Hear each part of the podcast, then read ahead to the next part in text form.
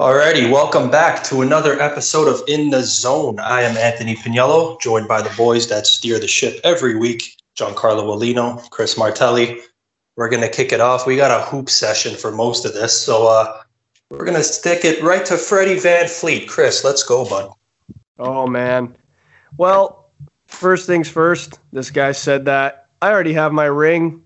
Uh, now it's trying. Now it's time for me to get paid and uh, take take it how you want it, but that's he's just being blunt and honest.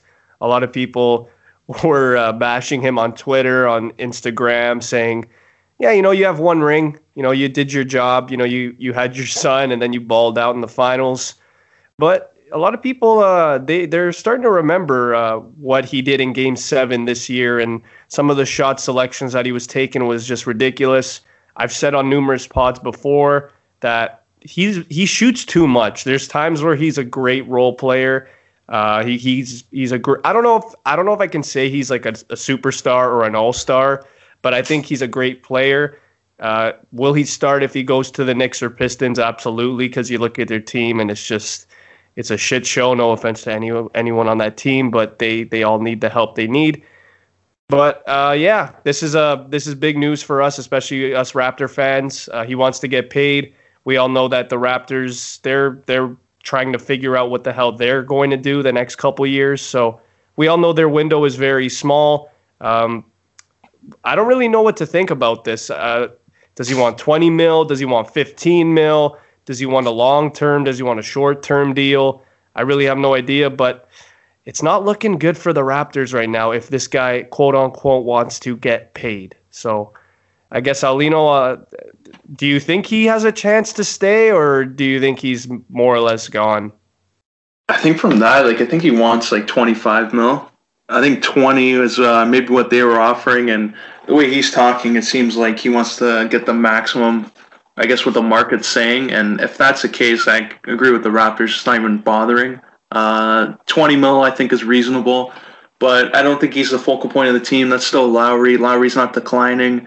Uh, this year he was still a lot better than what people even thought that he would be. They thought maybe this year he'd be a lot slower coming off the playoffs and coming off the championship win, but he was still just as good. So I think uh, Van Vleet will go to the Knicks for that $25 million payday and all that pressure that follows. So good luck to him for that. Um, but yeah, if I'm the Raptors, I just take that cap and go after Harrell from the Clippers.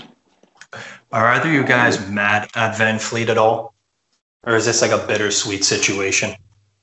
No, uh, bittersweet. Yeah, I'm not really mad at him. I, I would be mad if he literally just started saying, you know, I'm like if he started like picking like at teammate salaries, like if he said like, oh, like if Lowry's getting 30 million, then I should be getting 25 to 30 as well. Like if he did something like that and called out maybe teammate salaries and like how the team structure, then maybe I'd be mad. But he just he was just being honest. He's just like, yeah, I have a championship. I did a, I was a big part of that championship team. Yes, we had Kawhi, but you know he shot like 60 from three in the final. So he for on the one side of it, he does deserve all the money in the world, but on the other side, I guess like in in especially in these times, you want to be a loyal teammate. You want to try and be you know you want to stay and you want to try and stay with the team that took you. And again like we talk about fred Van Vleet numerous times about his story. He went undrafted the raps took a shot on him and he panned out tremendously. So i think at the end of the day like Pagniello i think you said this maybe two or three weeks ago i don't think anybody should really be upset. We got our ring with him. He was a big part of it. And then this is where the benefits and the reward the rewards come for fred Van Vleet long term. So uh, yeah i'm not i'm not really mad. It's just uh, I just wish he would stay in Toronto with no repercussions. So if that's the case, if he's leaving, sure, give me Montrezl Harrell because we do need a center, and uh, I don't really know even what Boucher is going to want. So these are all things we need to ask ourselves. Let's just uh, let's assume Van Vleet's already gone. What do we do with that? Is Norman Powell the next guy up? Is he taking that number two spot right there?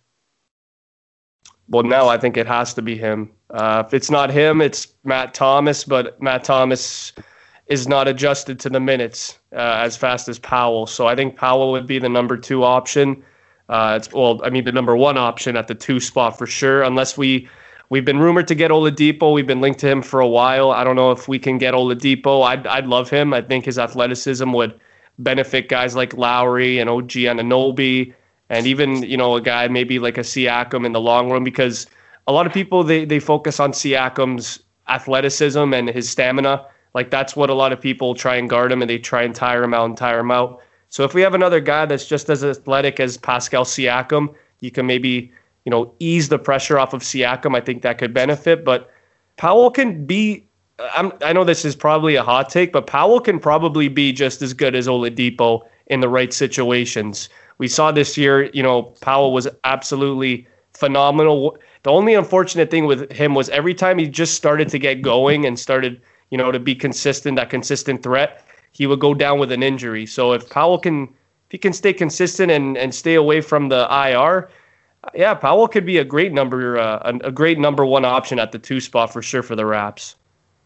Even Terrence Davis, like if Terrence Davis didn't, I guess, get into off the court stuff, he would be a definite fill in there. Like slot him in there, he had the minutes. He proved himself. I thought it's just now it makes it difficult on him. I think he's going to be gone. Uh, they'll probably trade him, but other than that, Powell slots in easily. Uh, he can even play point guard and create plays. Thomas is probably better suited for uh, off the bench type of situations. You need a three. I wouldn't start him, and I think this is where uh, Masai gets creative. He'll probably trade for a guy like a Derrick Rose. Uh, Oladipo might be too much the asking price, but uh, good guy who can come in and play with Lowry and not just change a whole starting five dynamic, I think would be a good option. Or DeMar DeRozan, as crazy as that sounds, uh, free agent.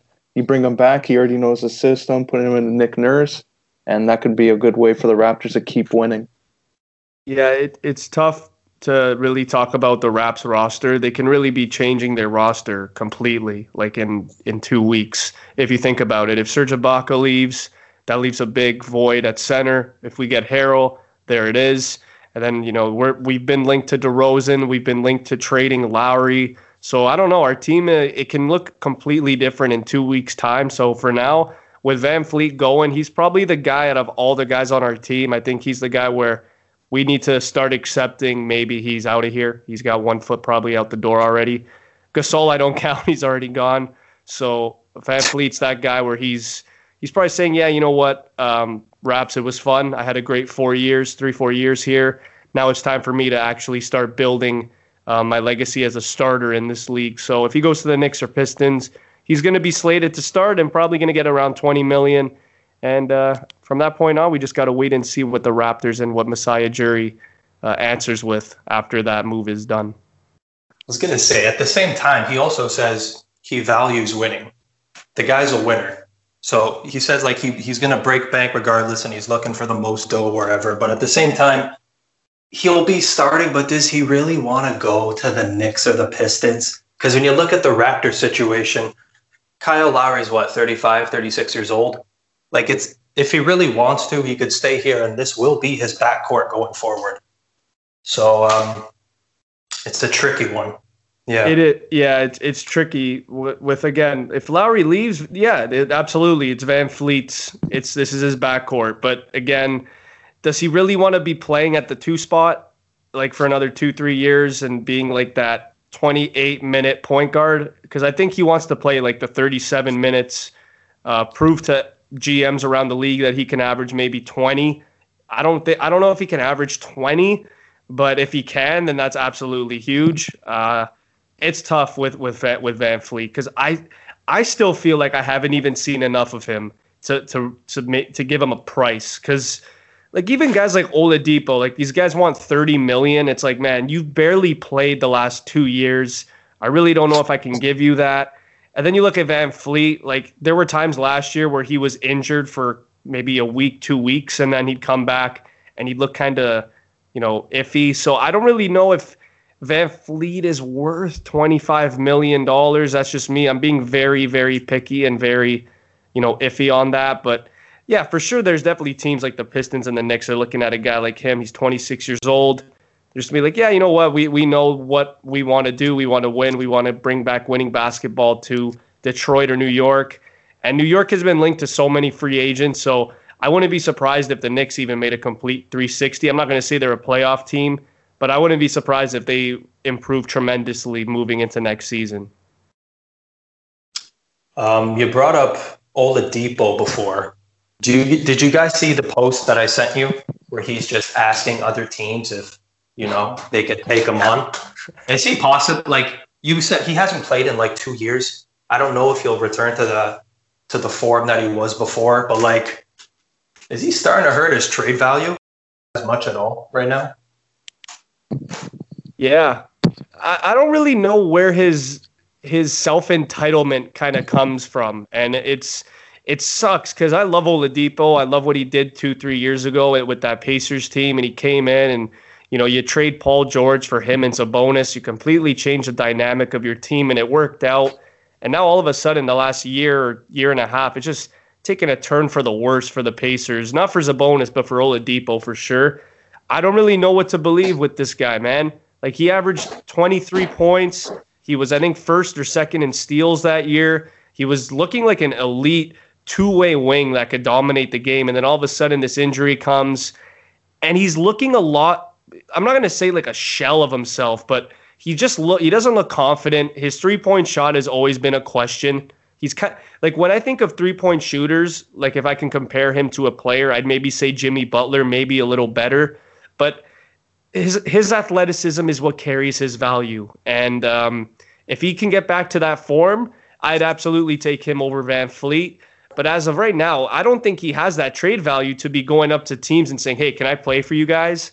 Like, because uh, like there's a lot of guys out there that are kind of like an Oladipo, maybe not the athletically gifted, but there's like the the two guard spot in the league right now. It's not a big hole. A lot of teams have great backcourts. So if I'm Oladipo, I guess I'm taking a gamble maybe on the Knicks because, like you said, Pagniello, I don't really think his trade value right now is super high, especially with him having one year left on his contract. Yeah, I think it's bad that he uh, goes up to teams, basically tampering with himself, his own contract, and if I'm a GM and trades for him, what makes you think he won't do it again? So I'd uh, I have the red flag up on Oladipo's name, and I'd go after another one. So I think he messed up his own opportunity. I got like I get where he's coming from. Like he's how old is he now? Twenty seven years old, twenty eight. He feels like he wants to go to a team and play more minutes and prove that he was the play, that he is the player that he was. But um, like he hasn't played in two years. The sense of entitlement is kind of like he's got just play out the one more year in Indiana, and then just just go from there. Like I think um, I just thought of the Milwaukee Bucks since its trade value is pretty low. It's kind of like a buy low and then high, uh, you know, high reward kind of thing. Because when you look at their situation in the two spot, it's what is it, Wesley Matthews, and then uh, is it DiVincenzo off the bench? So I think if there's any team that's going to take a gamble on him, maybe it would be the Milwaukee Bucks. But uh, for him, maybe just keep it down a little bit.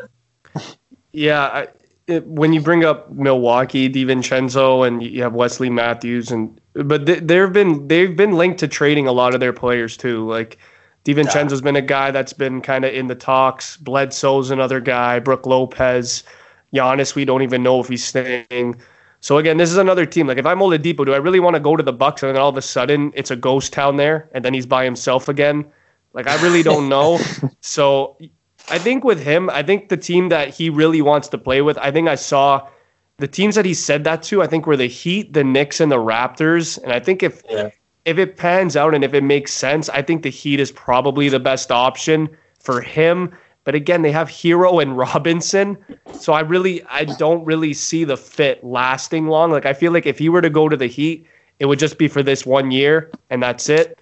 So like Oladipo, man, I, like I don't really know. This guy is one of the most complicated. He's in one of the most complicated situations I think in the league. When you look at what he did in 2017 to now, and it's like, man, like you can't be asking for the world. You've barely played the last year and a half. Like if it would, it you, if if John Wall didn't have his long term contract, we'd be saying the exact same thing about him.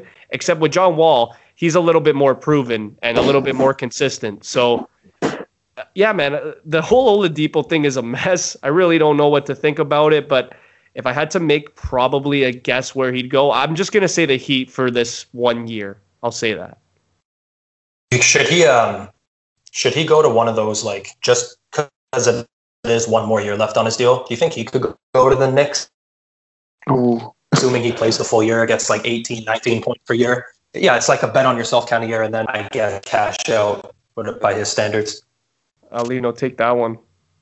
Yeah, that's uh depends what they do in free agency, but yeah, like I agree with uh, what you said before. Like he should just stay in Indiana and at the trade deadline ask for the trade. You can look at your options more. You can have a better idea of what, how good the teams are, who is an actual contender. Because right now we can say that Miami's a contender, but what if they end up having a bad year and they don't live up to expectations? So everyone's saying they went to the finals and they just tail off and come in seventh now that uh, Brooklyn's up there. So yeah, if I'm him, just stay in Indiana, create your uh, own dynamic over there, continuing to improve, um, be an all star, and then after your, I guess there'll be more of a demand from those championship caliber teams to pick you up.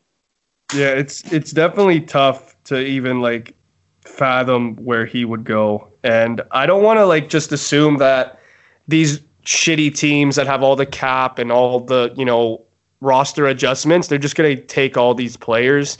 Because the last team I thought KD would go to was Brooklyn. And the only reason why I said that was because I thought they were pretty good in terms of the assets they had. They had LeVert, they had Dinwiddie. Um, this was before Kyrie Irving. You know, they just drafted Jared. So like, th- like they had a pretty good core, but it came down to how much they trusted and had faith in LeVert and Dinwiddie to be the one-two option. And clearly, they didn't. So they got Kyrie and KD. I'm not going to say that like Detroit and the Knicks are going to completely strike out again in free agency. It's just I'm looking at like can Blake Griffin get dealt? Can uh, D Rose get dealt? Can he if they get those contracts out of there in Detroit? That's when I start thinking, okay, well maybe we can get Oladipo to reach the floor. Maybe we can get Fred VanVleet. That's our backcourt for the future. We got Doumbouya at the 3 4. We got Christian Wood that we have to re sign. So why don't you do that? If you're the Knicks, you have a shit ton of players that are on that one year deal. You have Bobby Portis, Wayne Ellington.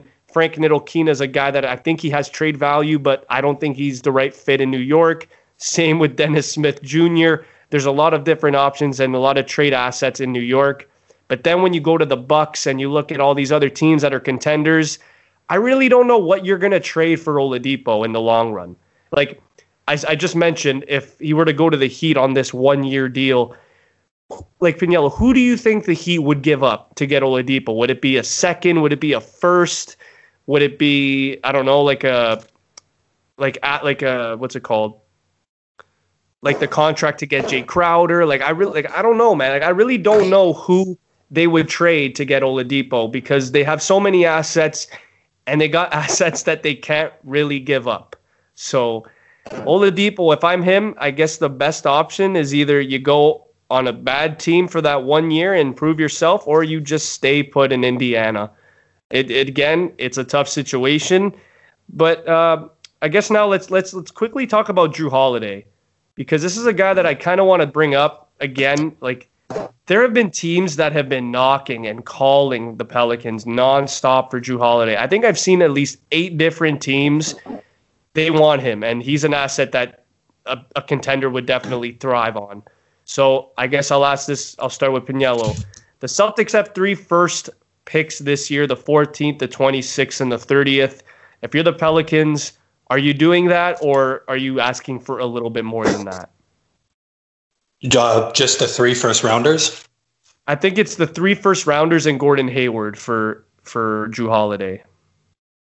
Ah, ooh, I don't know. I th- I think I'd want another. Um, you know what though?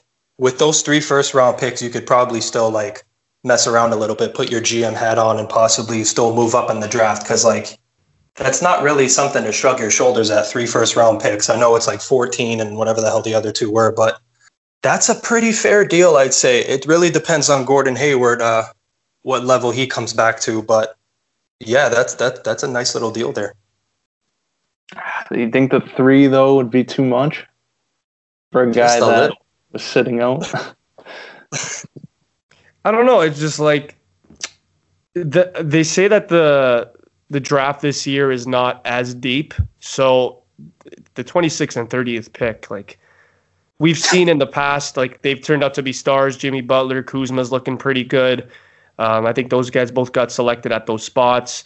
The the 17th, the 14th pick, I think, is the is the most attractive option because you could easily get a Tyrese Halliburton at 14, and that could, in the long term, he could probably replace Jrue Holiday. Maybe not to that extent of the defensive game, but Halliburton, I think, can be that. He could be that number two guard there, or he could even be the one. You could have Lonzo. You could play with it there. And then this is where you start asking yourself, okay, is Lonzo Ball on the trade market again? Because we saw that last year. So I really have no idea. But, uh, you know, with the young core of Ingram, Zion, and Lonzo, I think they're set regardless. That's why they're so comfortable in, in voicing that they want to get rid of Jrue Holiday. So this is basically now a passing of the of the torch, man. Like we saw Davis get dealt last year, and now Jrue Holiday's getting dealt. And those two guys ran the ship for years there. So I think if I'm a Pelicans fan, I'm very, very excited for the future. Well, obviously, you have Zion and Ingram, but this is definitely a, tur- a, t- a turn of the tide for the New Orleans Pelican organization. So I think regardless, they're going to win big when they trade Jrue Holiday. Um, assuming he would stick with the Celtics, what would he do for that team? Man, you know what? Like they're they're just so talented. Kemba Walker's a guy. I think his role has definitely uh, decreased over the year but I think he's okay with that. And Jrue Holiday, I think, would have to take the same similar precautions. He'd go from averaging probably 19 to maybe 14, and he'd pro- maybe maybe not 14, maybe a little more than that. That's that's being kind of harsh, but maybe 16, 17 points per game. He can be that lockdown defender late in the fourth with maybe Marcus Smart on the floor, and they can run the backcourt. Maybe I don't know if Kemba Walker would like that idea, what I just said of him maybe not playing as much in the fourth quarter but you know, sometimes contenders have to do that. You have to make some sacrifices. So if I'm if I'm the if I'm the Celtics, I think his role is to literally lock down the other team's best backcourt guy late in the game with Marcus Smart, and they they also bring enough offensive energy, Smart and and Holiday. So I think either way, with those three moving forward, that's just that's deadly. And then you have Brown and Tatum at the wings. Oh God, just a disaster. That sounds like a fucking nightmare. Oh yeah, defensively, Jrue Holiday, and then having to deal with Marcus Smart off the bench. So, uh, yeah, I'm just thinking of that now with yeah Kemba, and then I guess Jrue in the two spot, and then Brown and Tatum. That is not fun for other teams. I really hope he does not land in Boston. Yeah, so at that point, if if I'm doing the starting lineup, it's probably Kemba, Jrue, then you have Brown, Tatum, and and probably Theis or Kanter, and then you have uh, get in there. Then, and then you have Smart at the six. So that's unreal. Oh my god. One of them would have to get traded after a year, though. That's the only problem. I think they're okay with that as long as it brings them a chip. like I feel like if they were to get Jrue Holiday, they would beat. I think I I could comfortably say they could beat the Nets next year. I think I could, that I be think I could say that. Is that the likely conference finals? Uh, I think it. Like I think right now? again, it de- it depends how how the Bucks uh, like what they do. I think the Bucks are still in play. A lot of people still like they forget about they forget about the Bucks. You know, Middleton is no he's no slouch. Uh, Giannis, if he stays every year, he's going to be relatively there. But yeah, I'll still say Boston and the Nets is probably my conference finals next year. I mean, if it's not Brooklyn, I'll say Miami. You got the Raptors in there. Nah, I don't have I don't have the Raptors being better than the Celtics, Nets, or Heat next year. Just don't see it. Ah, it's a toughie. Depends what they do though, because like OG is gonna come back better. We saw like this year back to what everyone thought he would be when he got drafted in that impressive rookie year. Siakam hopefully is better.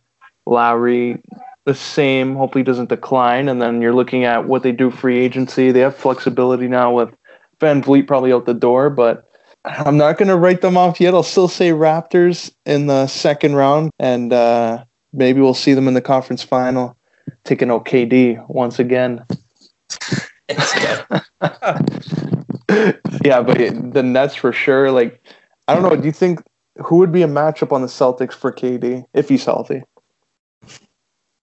Oh God, I think I got to go with Jayson Tatum. I'm sorry, I got to throw the young guy right in the fire and try and guard Kevin Durant. But I think regardless, whoever guards Kevin Durant, it's a mismatch. Like I remember 2018 when he played against the Raps, like Kawhi was on him all game and he still dropped 50 points.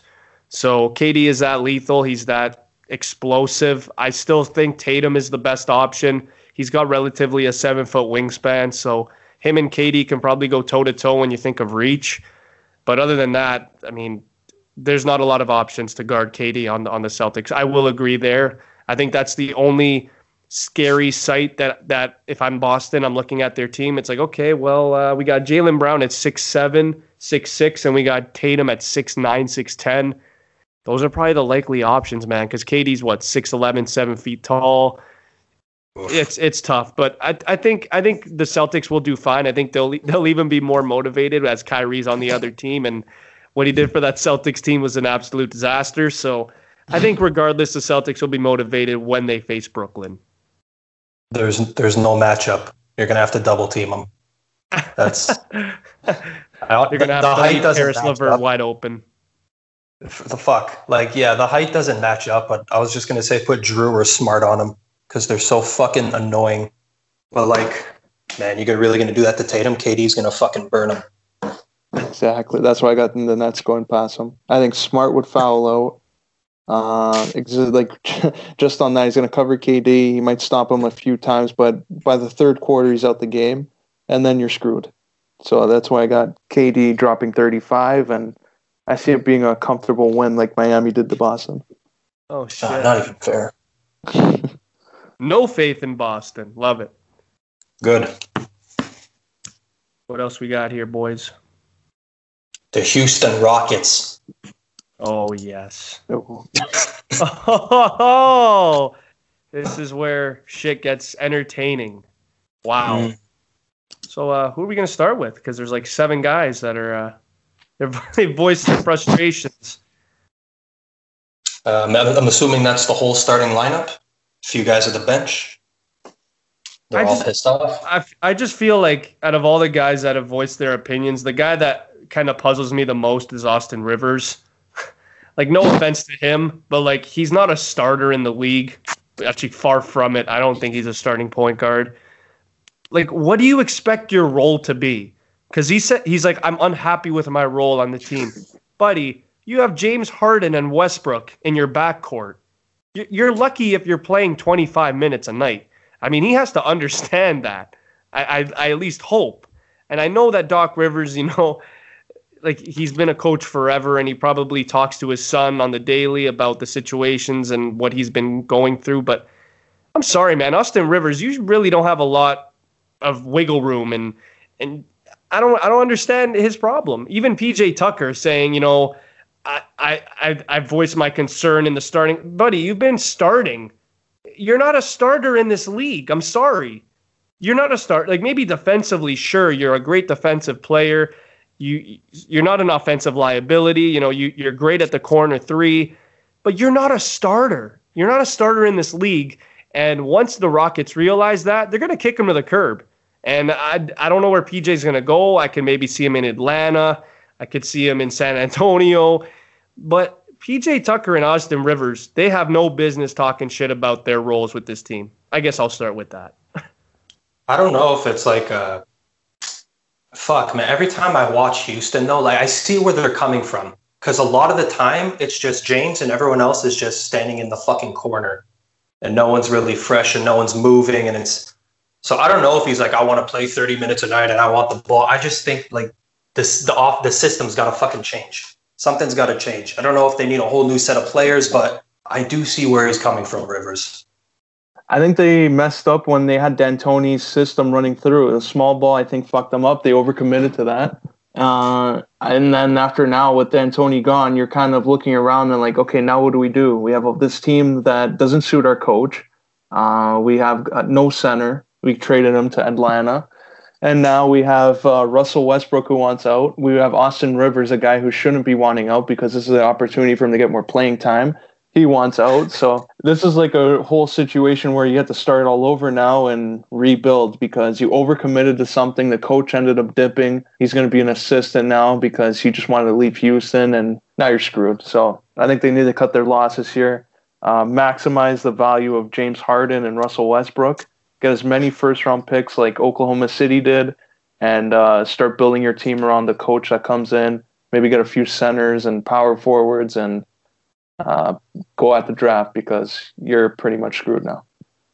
Yeah, this is where uh, the James Harden blame kind of creeps into everybody's mind, and I'm not even blaming James Harden. It's just Mike D'Antoni. He did a he did a fantastic job with this team. They made the playoffs every single year, and what he did for the team was just basically, yeah, we're running offense, and offense wins you championships. At least in this day and age, in in this maybe back in 2010, maybe just before that, you you really needed that defensive juggernaut, that anchor to really win. But now, you know, you have the three point shot. Everybody's shooting more. They're finessing. They're they're you know working on their footwork, their step backs. A lot of people have that in their game now. Where back in the day, almost no one had that. So. Um, it, it's tough for Houston for sure, especially now with Russell Westbrook wanting out as well.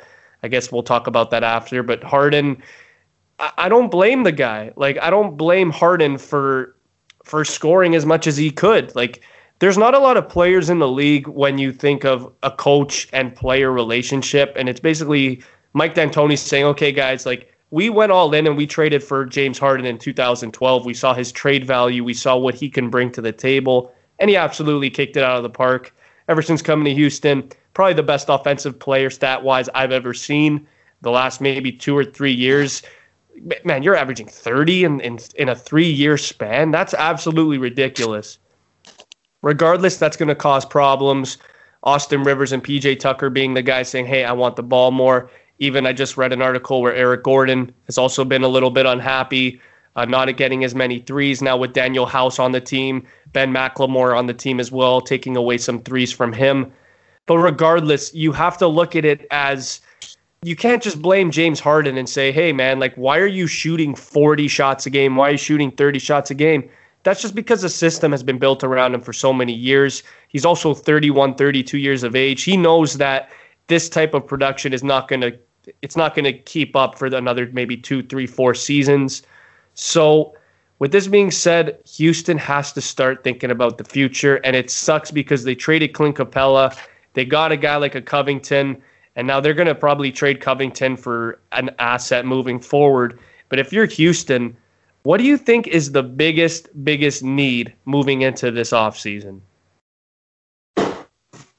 Uh, future draft picks. Just when you look at their depth chart, like they they really don't have anything. They don't have any young players. They don't have much coming through up the system. So like, if you really are gonna blow it up, like I want multiple first round picks back for Russ and Harden, wherever the fuck they land. Oh man. Oh, Lino, you there, buddy?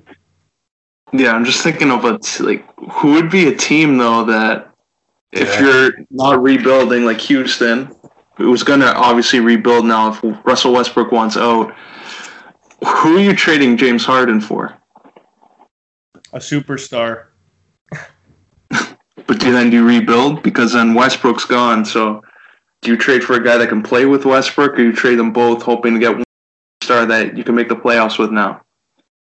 I think the the one team that I, I look at for Harden the most is again I think Houston is a team they have a lot of assets. If you really want to pull the trigger on a rebuild, I guess you could revolve that around maybe Herro, a couple first round picks, and then you could even maybe throw in Duncan Robinson if if they're trying to, you know, because dude, like just the like we know Robinson and Herro are marksmen and they're absolutely amazing. They can they probably have the potential to be a poor man's Curry and Clay, but like you just look at the the potential with Harden, Butler, and Bam. That's just scary. That's terrifying. I think if I'm Miami, I'm definitely thinking about that. But there are not a lot of teams that have that are in the situation that Miami is in just like Pagniello said, they don't have anybody. Uh, Houston, they have no young guys. You even look at teams like I know sound this is gonna sound pretty funny, but there's Memphis. They have a lot of assets. You know, Philly. They have Embiid and Simmons. If if if heaven forbid you want to trade one of them, maybe you can do just a, a Harden for Embiid straight up. But I'm not doing that if I'm if I'm uh, if I'm the Rockets. I'm not doing that. So if if I'm the Rockets, I'm going to be very picky in regards to trading James Harden just based off of what he's done the last eight years with Houston. Um, but in terms of Westbrook, I think he would be a lot easier to trade. I know teams they really want they really want an athletic point guard in him, and I think uh, you know the offers are not going to be as crazy for Westbrook as they will be for Harden. So I do expect if if two of if one of the two are getting dealt, it's definitely Westbrook before Harden. But uh, I do see Harden maybe going to Miami if everything in my head were to work out perfectly. All right. Here it is. James Harden. I'm going to say to the 76ers for Shake Milton, Matisse Thybulle, and seven first round picks. seven first round. That's not fair, man. Embiid, Harden, and Simmons. That's not fair. That's not fair. They were all screwed up, probably. That is not fair at all. They would they would win 60 games next year if that were to happen. Are you So joking it or are you being one of serious with the seven first rounders? It would be one of those trades, though. It would wouldn't it be like fucking five or six, like like like uh, the Paul George trade's a good good example. oh like, no, give me your way, best young way player. better than he's way better than George.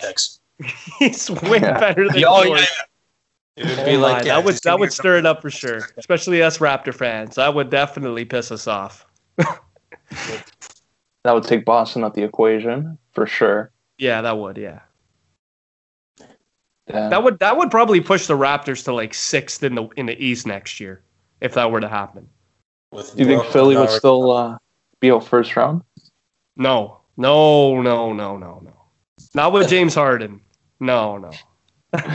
There's Oh, no way because that that's when you that's when you look at their team and you say, okay, Simmons, we love you, but you're not average. You're not sniffing 20 points a game next year. You're gonna maybe get like 16, 9, and 9. You're gonna be the guy that's holding the ball majority. Uh, you'll be that defensive guy. Joel Embiid and Harden are going to be the offensive juggernauts. They're both going to probably average well over 25, and then we'll see uh, how the results will pan out. But if if they were to get James Harden, they're slated as a as a top three seed in the East, and they could probably take out Brooklyn in the in the, in the playoffs next year. Ooh, that's a hot take. Oh my. I'm loving that. What I'm loving uh, that. Holy shit! Either way, if you're Houston, like you're probably not getting back uh, equal trade value. So it, you got to get these first rounders in because they Yeah, really got. It just it, it just depends on what they want to do. Like if if they're gonna get a trade um, that sees them getting a superstar back in return, like to not the extent of James Harden and maybe uh, like one or two firsts, that I'm doing that. So like for example, let's say like I know this is definitely not happening, but I, if I'm comparing like star like if you're gonna get a star back, but a little like a tier under Harden, I'm thinking maybe Atlanta. You can maybe trade like the first Collins and maybe someone else for Harden, and then maybe you could see what that can do moving forward. Do you guys hear what I'm saying? Or they can just go out and do the the two good players, and then you have six first rounders. I think regardless, it, it depends on what Houston really wants, but uh, let, let let's take that into account for a second. If you're if you're Houston, are you doing that? Are you doing John Collins, the sixth pick, and maybe another two first rounders? Am I a Houston fan in rebuild mode? Yeah, I guess so. Fuck, maybe. You got your big man going forward. You got the you got one of the high picks, and what was the other thing? Like another two first. Like like So so, you get like you get you get the six, then you get like two first, like future first, and then you get John Collins. So three first rounders and John. Yeah, that's uh. Will it get much better than that? Assuming you're not getting a superstar back. Uh probably not. I mean, superstars are really they're really highly like touted. Like I, I heard like I was gonna say maybe Sabonis going the other way, but I don't see Indiana parting ways with him. Man, there it is. it's just tough, man. It's it's very tough to see who they can trade for. Like we we I guess now let's let's quickly talk about Westbrook. I don't really know where he can go, but we've there have been rumors that the the front runners are the Knicks, the Pistons, and the Charlotte Hornets. So out of those three teams, who is the likely uh, who's the likely team to land the former MVP Russell Westbrook? Yeah, I'm gonna say it. Uh, I've been saying this uh, for a while now. Charlotte for sure, hundred uh, percent. It's about time. I think it's a guy they need uh, for marketing purposes, just for the kind of player he is. I think the owner would like this kind of player, his mentality. So I, I like their chances in trading for him. I think that's going to be the likely fit. And then the Eastern Conference, they're going to look around and see some of the players that maybe are going to be on the outside looking into their starting lineups, depending on uh, where some of these free agents land, and they're going to pick up the people, uh, make some trades, and we'll see Charlotte back in the playoffs.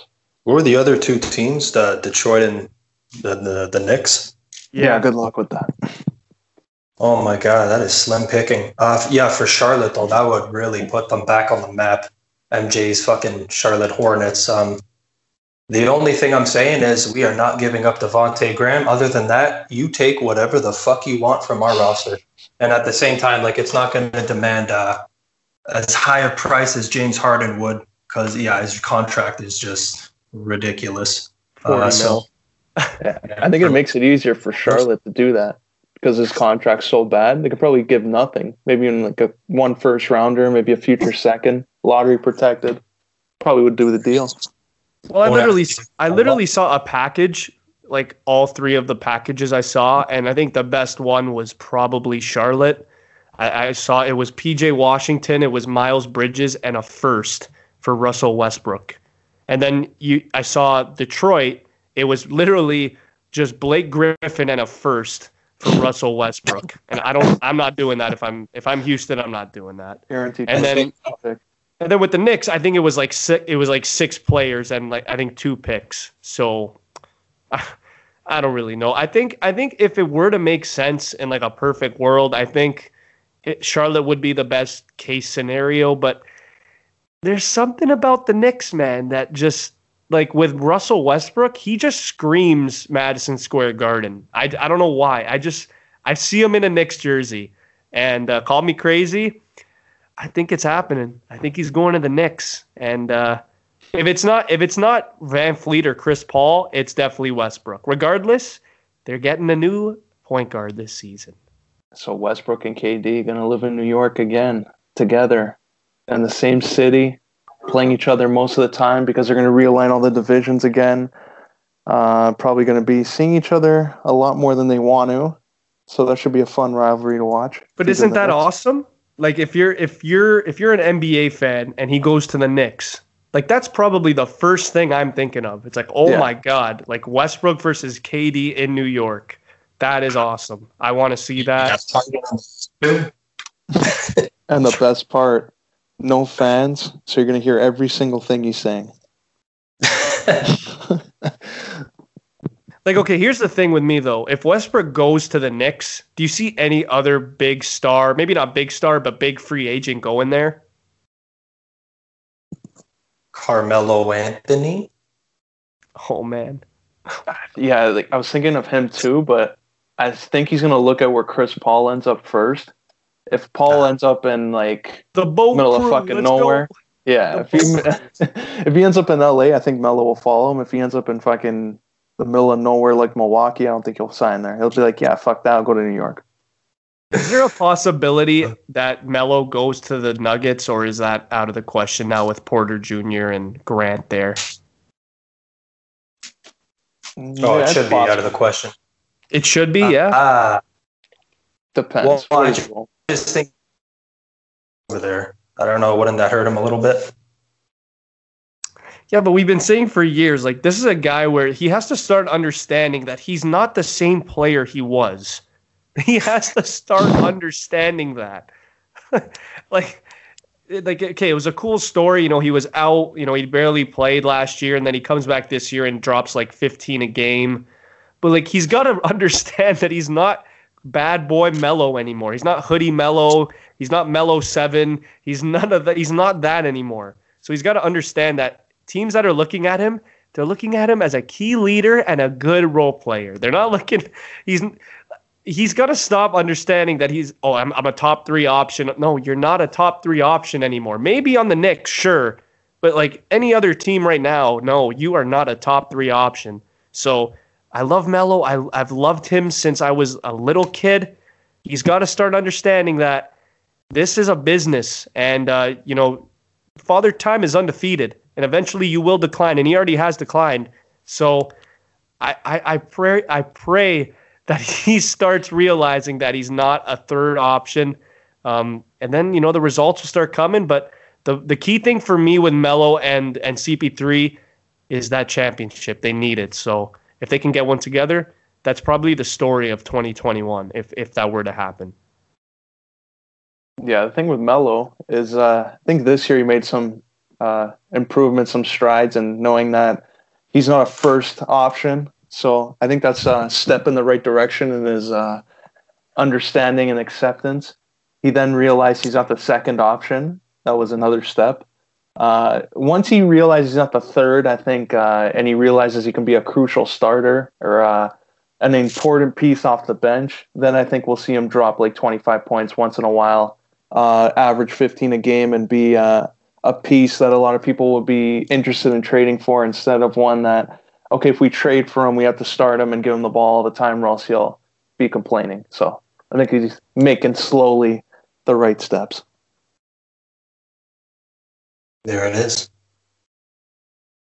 Okay, I guess what we have maybe like another like couple couple things to talk about, but the first thing I want to talk about Derrick Rose, this guy, I love him. Uh, he's kind of in a he's kind of in a situation like Chris Paul where a lot of fans want him to start winning rings now before he retires. And I'm only saying he's in the same boat as Paul because those injuries have killed him. He's probably relatively around the same age as Chris Paul when you look at the body. I'm sorry. I know he's, I think Derrick Rose is 32, but he's probably got maybe, I'll say another three years left in the league, probably till he calls it. Um, but with that being said, where do you guys think Derrick Rose ends up if it's not the Lakers? Take it, buddy. I'll go Raptors, Bucks, and in the West, I'll go Clippers. Ooh. I'm gonna go Raptors and Miami. Oh, oh, I'd love that if he went to Miami. Oh, the best that. fit though would probably be Brooklyn though. Like if you're looking at all the teams, you'd probably be that'd be the best fit. Oh my! Is it just me or am I hearing? I'm hearing like every player to Brooklyn. I don't know if it's just you guys. No, I've I've seen it, uh, and even now, Matt, the Mavs, I've seen they they want LaVine, Oladipo, or Aaron Gordon as their third star. So that the wow, Mavs with LaVine, they can go fuck themselves.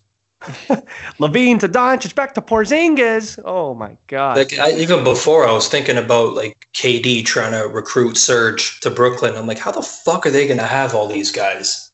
well, that's what that's that's when you see an update later on in that day. Uh, yeah, the the Brooklyn Nets have bought out DeAndre Jordan.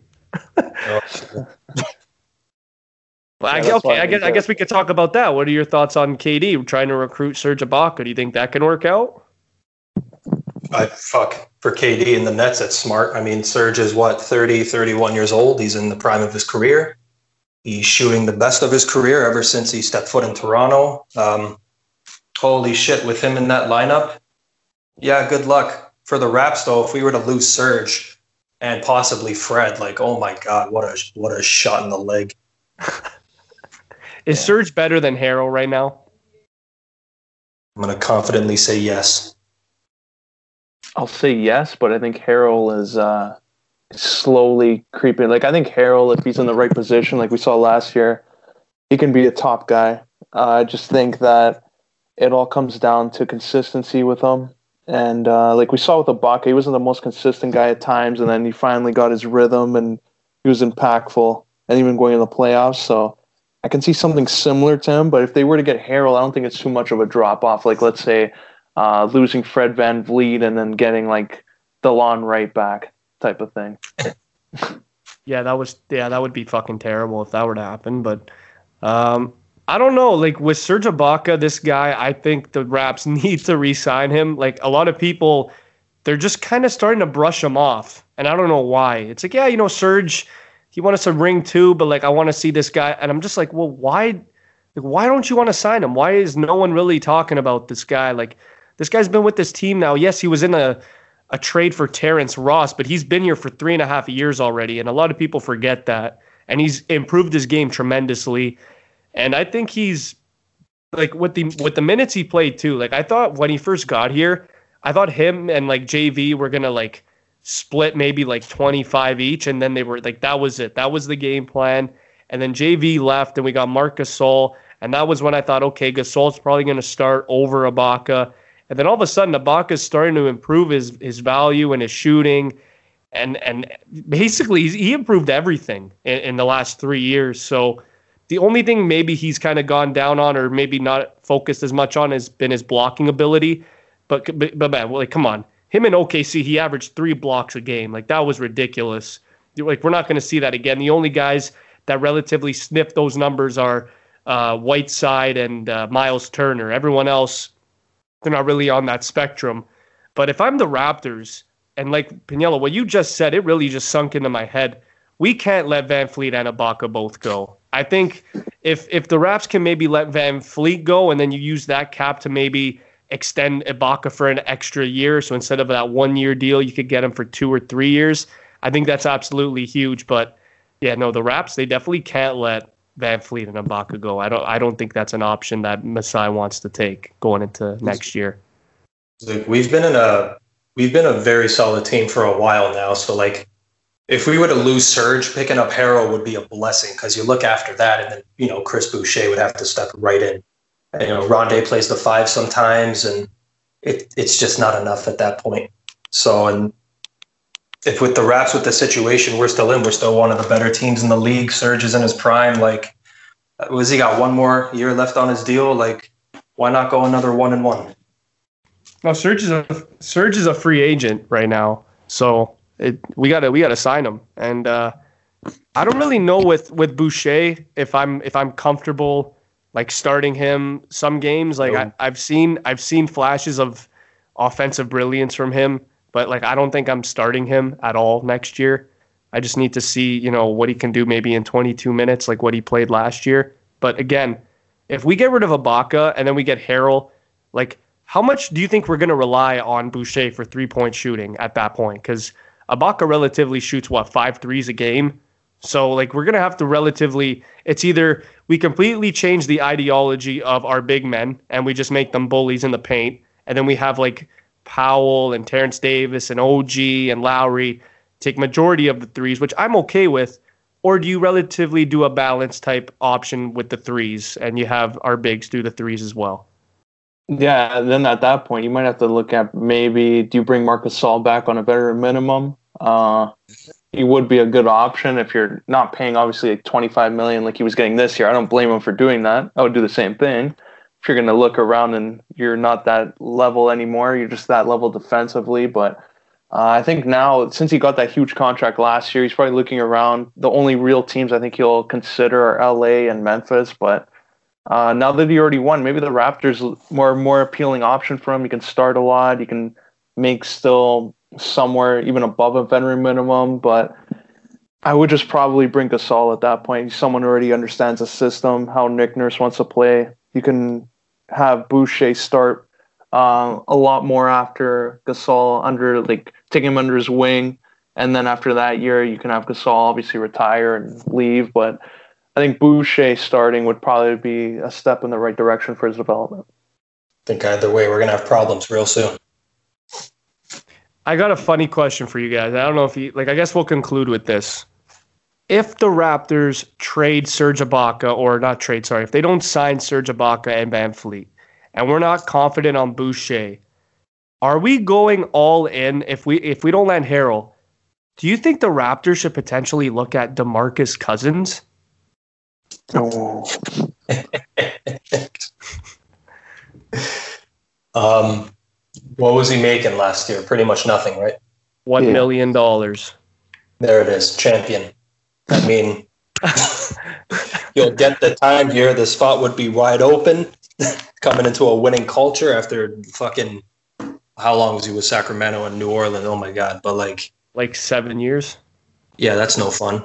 finally got it this year. Um, yeah, if you got to hope he could stay healthy because he's been rocked the last little while. But with the guy with that talent, if he could stay healthy and he would get the time over here, it's really wouldn't be paying him a whole lot. Like, why not take a flyer on him at that point? Okay, here's a guy who has a lot of bad luck. Like when he left New Orleans, he left a lot of money on the table from a lot of teams, and he went to Golden State, tried to do what KD did. So he took like the veteran minimum, which at the time everyone's like, "Why the hell are you doing that?" Uh, you can make like 16, 20 mil. So obviously that didn't work because the Raptors won, and he tore. I don't know if it was his Achilles or something. He kept getting injured. He played in the finals, but wasn't that good. Goes to the Lakers, same thing, gets injured, and I think because uh, he got bought out, uh, he didn't get a ring. So oh. this is a situation where I think he's going to want to earn get that money back. Uh, if someone like the Raptors were to sign him, I think he would want twenty million. Uh, he is healthy, so I think that would be a step for like forward for the Raptors. If he's healthy and comes in, that's a huge game changer. But add this to another name that Brooklyn will probably be in on DeMarcus Cousins for a one year deal, gets a ring, and then he goes after the max the next year when all the other guys are available. But do you, he got you, the ring. Yeah, yeah. Do you do you see like Cousins ever going back to that like form like a couple years ago? Because he's only like 29 years old, and he's basically in the same spot that John Wall is in, except he's his injuries, I guess, have been a little bit um, a little bit more you know worse for the wear for Cousins, and he is he's seven feet, where John Wall's I think six three, six four.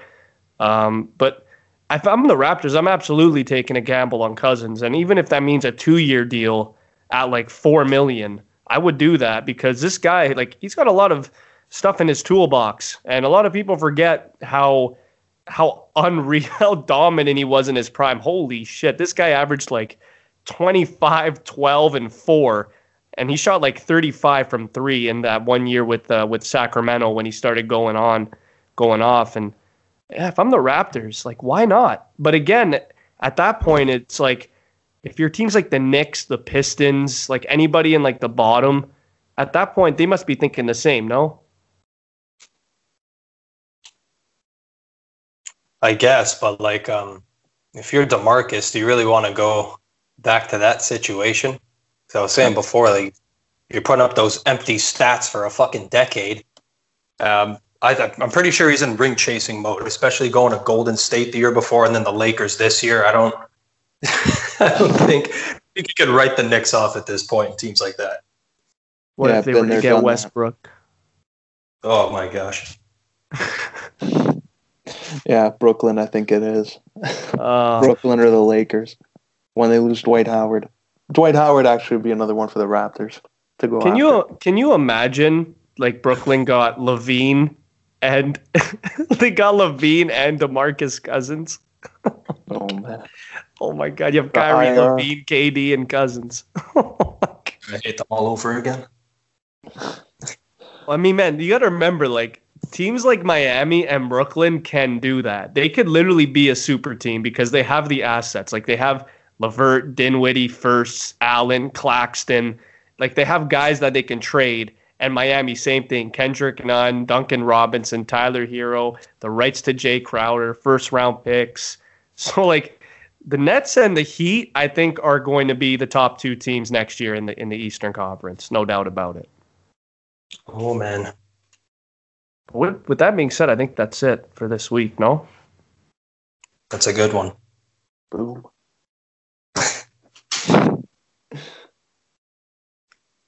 Take us home, buddy. Oh yeah. Well, with that being said, that's it for this week. Uh, this was all hoop. I don't know if you guys like listening to hoop. If you do, just just keep listening, keep trucking. This is a it's a tough time for for for hockey and and and, and NBA fans. You know, there's not a lot going on, especially in hockey. Holy, really a lot of moves. But in the NBA, we all know it's a movie scene. You know, a lot of things can happen in the NBA. So uh, we, we basically talked a lot today about free agent moves, trade rumors, where Westbrook's going to go, if Van Vleet's going to stay with the Raptors. But if you guys enjoyed this episode, make sure to watch a lot of our other episodes on Spotify, iTunes, Anchor, a lot of different social media outlets. With that being said, this is Chris Martelli, Anthony Pagniello, Giancarlo Aulino, signing out.